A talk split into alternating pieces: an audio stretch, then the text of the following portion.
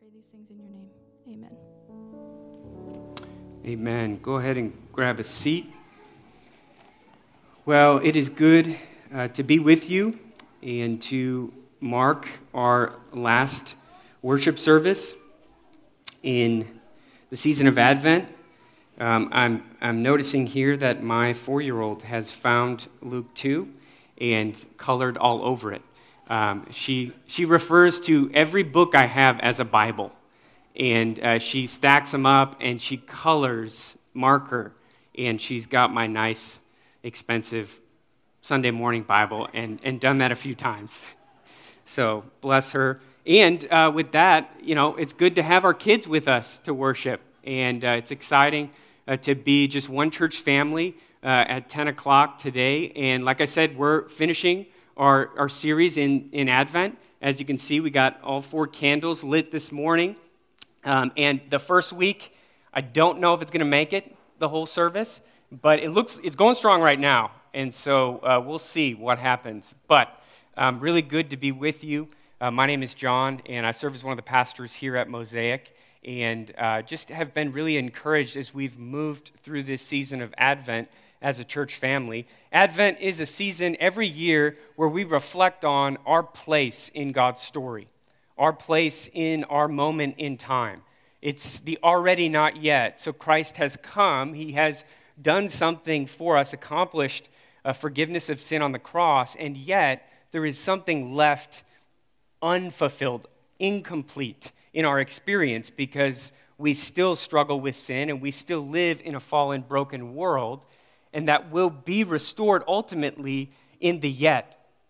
The return of Jesus, when he will return and make all things new and set all things right, and we will enjoy him forever in a perfect body and a perfect new earth. And in Advent, we're waiting for Christmas morning, but in the bigger picture, we're learning this discipline of waiting for that return when God will make all things new.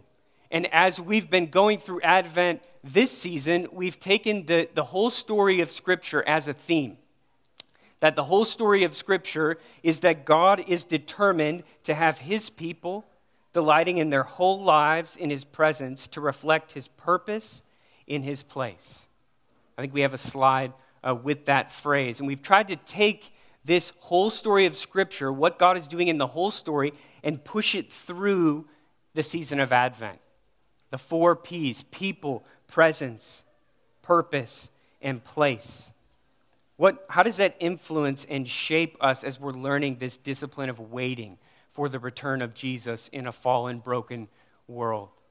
And my guess is, I don't know, I think I'm, I'm, I'm hitting the nail on the head here, but my guess is that we could lop off that last phrase, in his place, and no one would really flinch. You know, the other ones, it's kind of like, yeah, that's really important, but why is place there? Why does place matter? And I, want to I want to answer that, and then we'll read Luke 2, and then I'll share a couple thoughts for us as we try and grow through this season of Advent. Why does place matter? Well, first, right out the gate, we can say place matters because when you look at the Bible, the, the Bible story starts with a place and ends with a place. It starts with the Garden of Eden, and it was a place where God dwelled. His beauty and creativity was on display. And the Bible ends with a new restored place, a new heavens and a new earth, a new Jerusalem, a new city, a new people. And we see this theme throughout the entire Bible that God created place. And this makes it significant. God created place because people need a place to inhabit. And that's this thing that is really, really important. Place matters because people matter, right? They're both a part of God's creation and they're intended to be integrated together. Human beings are intended and designed to flourish and live and inhabit a particular place in time. I've been reflecting on a theology of humanity, um, mostly for developing our class called Passage. It's a class on emotional health and healing. And I've just realized how significant and how important it is to understand what is a person? What is a human being? And I've been thinking a lot, reading a lot about it. And I mean, kind of a fancy technical definition is a human being is an embodied spirit. According to the Bible, if you want to know what is a human being, a human being is an embodied spirit. There are physical components and spiritual components, and they are integrated together. They are integrated. They cannot be, if they, they can be separated, but they, if they're separated, it's not good. And if you think about it, really what we're saying is that a human being is a creature made up of earthly components, your body, your role in the world, your relationships, your place, and heavenly components, your spirit, your mind, your heart. And those come together. And so, in the human, this is what, what makes humans so important. This is how we can reflect God's image because we're made up of earthly components, heavenly components, and those are integrated together. And no other creature can claim this. No, angels cannot claim this. The devil cannot claim this. And before the person of Jesus, God couldn't claim this. Animals cannot claim this. This is what makes humanity unique. Is there woven together the body and the spirit, the earthly and the heavenly together in one creature. And this is what makes death such a tragic distortion of God's creation. Because in death, they're ripped apart, right? But they're both a person, and they're intended to be unified. And so, place, a particular place, is made for people. And people are designed for a place. And we connect with this probably most vividly in our bodies that we are intended to inhabit a place and live for the glory of God, and that is important and significant in the story of Scripture. So that's a little bit of an intro. Uh, so I want to read Luke 2, and we're going to try and pull that theme through the passage and uh, encourage one another through what the Bible has to say about place in a season of Advent. And so let's turn to Luke 2, verses 8 to 20. If you have a Bible, you can turn there. I did prepare some slides with some pictures. So if you like picture books, we got some up here. Um, so, yeah, I'll read the, the passage, and then at the end, I'll say, This is the word of the Lord. And we do this every week, and we just confirm. I'll invite you to respond, Thanks be to God. And this is a way that we confirm together that God has spoken. He has given us truth, He has not left us uh, to fend for ourselves or in silence. So this is Luke 2, verses 8 to 20. And in the same region, there were shepherds out in the field, keeping watch over their flock by night. And an angel of the Lord appeared to them, and the glory of the Lord shone around them, and they were filled with great fear. And the angel said to them, Fear not, for behold, I bring you good news of great joy that will be for all the people. For unto you is born this day in the city of David a Savior, who is Christ the Lord. And this will be a sign for you. You will find a baby wrapped in swaddling clothes and lying in a manger. And suddenly there was with the angel a multitude of heavenly hosts praising God and saying, Glory to God in the highest, and on earth peace among those with whom he is pleased. When the angels went away from them into heaven, the shepherds said to one another, let us go over to Bethlehem and see this thing that has happened, which the Lord has made known to us. And they went with haste and found Mary and Joseph and the baby lying in a manger. And when they saw it, they made known the saying that had been told them concerning this child. And all who heard it wondered at what the shepherds told them. But Mary treasured up all these things, pondering them in her heart. And the shepherds returned, glorifying and praising God for all they had heard and seen as it had been told to them. This is the word of the Lord. Father, we do pause right here and ask for your help. Grab our attention this morning by your Spirit, and we do ask that you would fill this space freshly as we seek to hear from your word. Would you open our ears and open our minds to your truth, that it would change us and shape the way we live?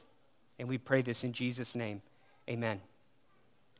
So, if you walk out of here with one thing, one thing I want to communicate to you as you walk out and get ready for Christmas and a new year is this that your particular place is important to God's plan. Your particular place, your, your home, your space, the, the, the place that you embody, your role in the world, your relationships, your vocation, all that you do in this place is important to God's plan. And if you think about place, you can think about it like a stage. I don't know if you've ever been to a play or a concert or even like a, movie screen. There's a director directing a play.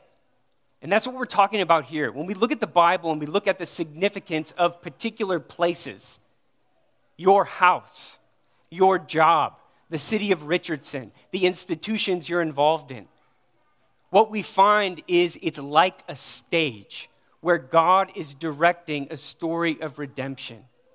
And because of that, it matters to the heart of God. It's important to what He's up to in the world.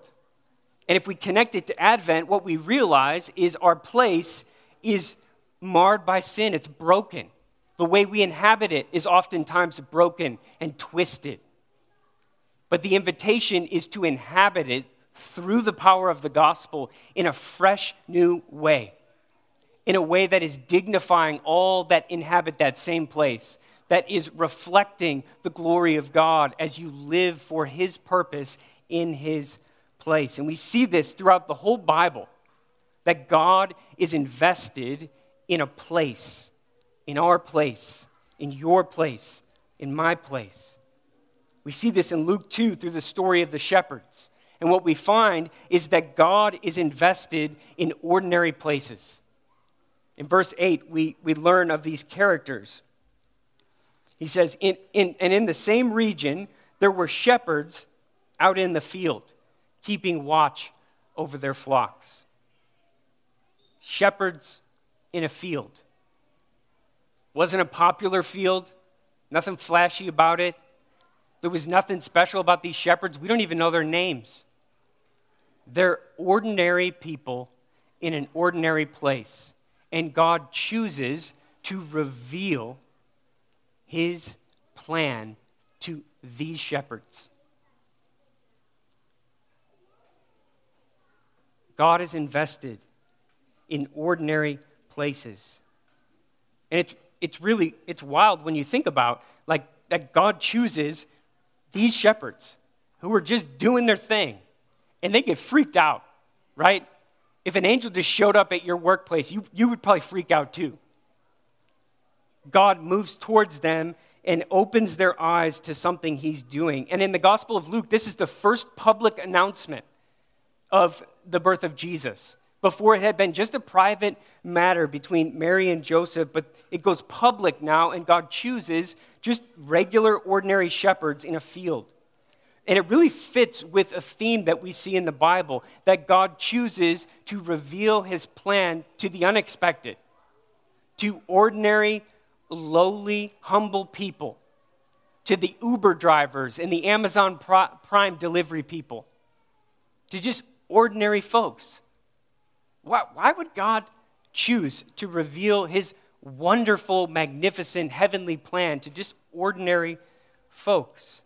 God, He chose Mary, a poor Jewish girl, to be the mother of the Son of God. God chose Nazareth, which was just, I mean, it was, it was nowhere. But He chose that city to be where Jesus grew up. Jesus chooses the outcasts, fishermen, unexpected candidates. They had zero resume to be a part of Jesus' team. Jesus is born in a barn and he's placed in a feeding trough. Right? I mean, the pictures, they make it look so nice and the lighting's great. People got makeup on, right? But it was probably smelly, dark, and cold. And the Son of God takes on flesh and in the form of a baby shows up in a barn. Like, that's, that's unique. Because God is invested in ordinary places. This is what we learn. One of the things we learn all throughout the Bible is that God, He moves towards the unexpected, the lowly, and the humble because God is invested in ordinary places. And it's so, it's so easy for us to miss this reality. It's so easy for us to be lured out of our particular place because all of us want to move out of where God has put us. Because of sin, because of social media, because of something our neighbor is doing or uh, something a friend, a job they got. We're always lured out of our place. Ah, oh, I, I, that's the life that I wanted to live. Oh, that's, that's the design that I want in my living room or in my kitchen. Oh, and, and this is, there's nothing bad with being influenced and, and wanting to create your space that it is more appealing and uh, more a picture of, of the kingdom. It's orderly and beautiful. That's awesome. But there's something about like the way that we get lured out of our place and we live in another place. And our whole lives are preparation to get there. And what God is, is trying to help us understand in this idea of the theme of place is that God, He is invested, He values you living your life for His glory and His purposes in a particular place because He's given it to you and He's designed a human to flourish and thrive in a particular place. Because heaven is connected to that ordinary place. You might be wondering, why, why, why should I care about my ordinary place? Why should I be focused on my particular place? Because heaven is connected to it. The realities of heaven, the ministries of heaven, are connected to what's happening on the earth. We see this in the passage when the angel brings an amazing message. The angel says, Fear not, for behold, I bring you good news of great joy that will be for all the people. Fear not. Hey, I know you're freaked. Anyone would be freaked out when an angel showed up at your workplace. But fear not, for this message I have for you is for your salvation, it's for your good. And then all of a sudden, the, the heavens crack open and they behold the multitudes of heavenly hosts singing praises. Glory to God in the highest.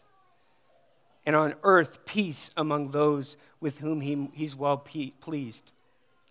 Heaven is addressing the earth about Jesus' significance and heaven moves towards these shepherds in a field, an ordinary place, in an ordinary field, to give them an extraordinary message, an amazing message that Christ the Lord had been born, that salvation had come to God's people. And the shepherds get a glimpse into heaven. And what they find is a heavenly host praising God for bringing peace to the earth. Heaven is praising because the earth is receiving peace, shalom, flourishing, unity, and thriving relationships. And this is the work of the gospel and the truths of the gospel. They're always intended to break into a particular life and place to redeem and restore and to create something beautiful out of a broken existence. The birth and life of Jesus is, is teaching us this. As Jesus takes on flesh, he becomes divinity and humanity in one person. And he shows us the way. And he inhabits ordinary places and he engages ordinary people. And he reminds us a lot of things. But one of the things he reminds us is that your ordinary place and your ordinary life is important to God's plan. How, how easy is it for us to forget this? To forget that our mundane and ordinary lives and relationships, the way we treat our kids or the way that we talk about our neighbor, is important to the heart of God. It's so easy for us because we get lured away. Our attention is always driven to what's next, what's flashy. And there's a whole system of advertising that is set against us in this process. But what if? What if we began to see our living room like the Garden of Eden? What if we begin to imagine what would it look like if my living room functioned and flourished like the Garden of Eden, where God dwelled with man and woman and delighted in them, and they delighted in him? What would it look like? What would it look like if I saw my home as a place for an expression of the kingdom of God? Where there is justice and righteousness, where there is sacrifice and beauty and wonder. That would be powerful. And it would be a powerful witness. And it would be just a way that we can, as God's people, find expression of the gospel in our particular place. You might be thinking, is what a, my place isn't that great. I, it feels like ordinary is, is a, it's a relative term for us because some of you are doing some pretty extraordinary stuff. But it's just normal for you. And what God is trying to help us see is that there is significance and importance in where He has you right now. And the invitation is to recognize that, even though it's broken, even though there are challenges, even though there are trials. And it's interesting, at the end of the passage here, the, uh, the writer says, to close out this story, he says, And the shepherds returned glorifying and praising God for all they had heard and seen. They returned. And I, we, we don't want to make too much of this, but I just I find it interesting that these shepherds who had just experienced this profound sensational thing, they returned. They didn't go on a book tour. They didn't become an Instagram influencer. They didn't travel and have some itinerant ministry. We don't hear anything about them. They returned. They didn't leave their jobs. They returned to their ordinary place as ordinary people. But their place had become a place that was touched by heaven. Their place became a place that was made new. It was touched and this is the invitation as we inhabit our place and we accept the reality that God is invested in our ordinary place and that our place is important. And He, just like actors on a stage, actresses in a movie, God is directing something that has radical significance and that heaven is connected to it.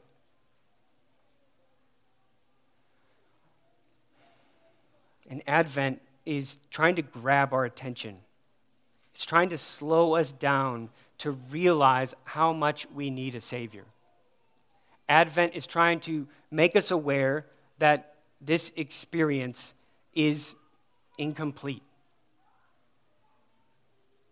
And we all get to Christmas, and then Christmas is like, that's it? And again, it's, it's meant to help us understand that we are looking to a day in the future when Jesus will return and restore all things. But our calling and our task is to inhabit our particular place in this moment. And Luke 2 is trying to help us see that God is invested in ordinary places your home, your space, your backyard, your job,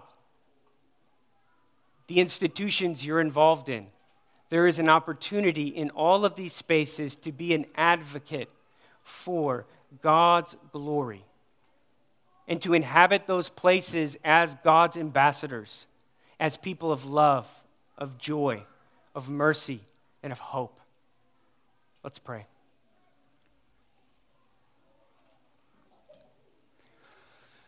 God, we thank you for your word. We thank you for truth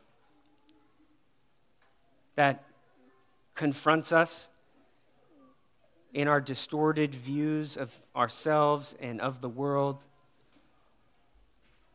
And I just pray that you would do something in us to renew this vision you have for our particular places in the world. Would you minister to us as we leave and drive our cars home and go to lunch and take naps and watch shows? Would you minister to us and show us the significance of the place that you have given us? We love you and we trust you, and we pray in Jesus' name. Amen.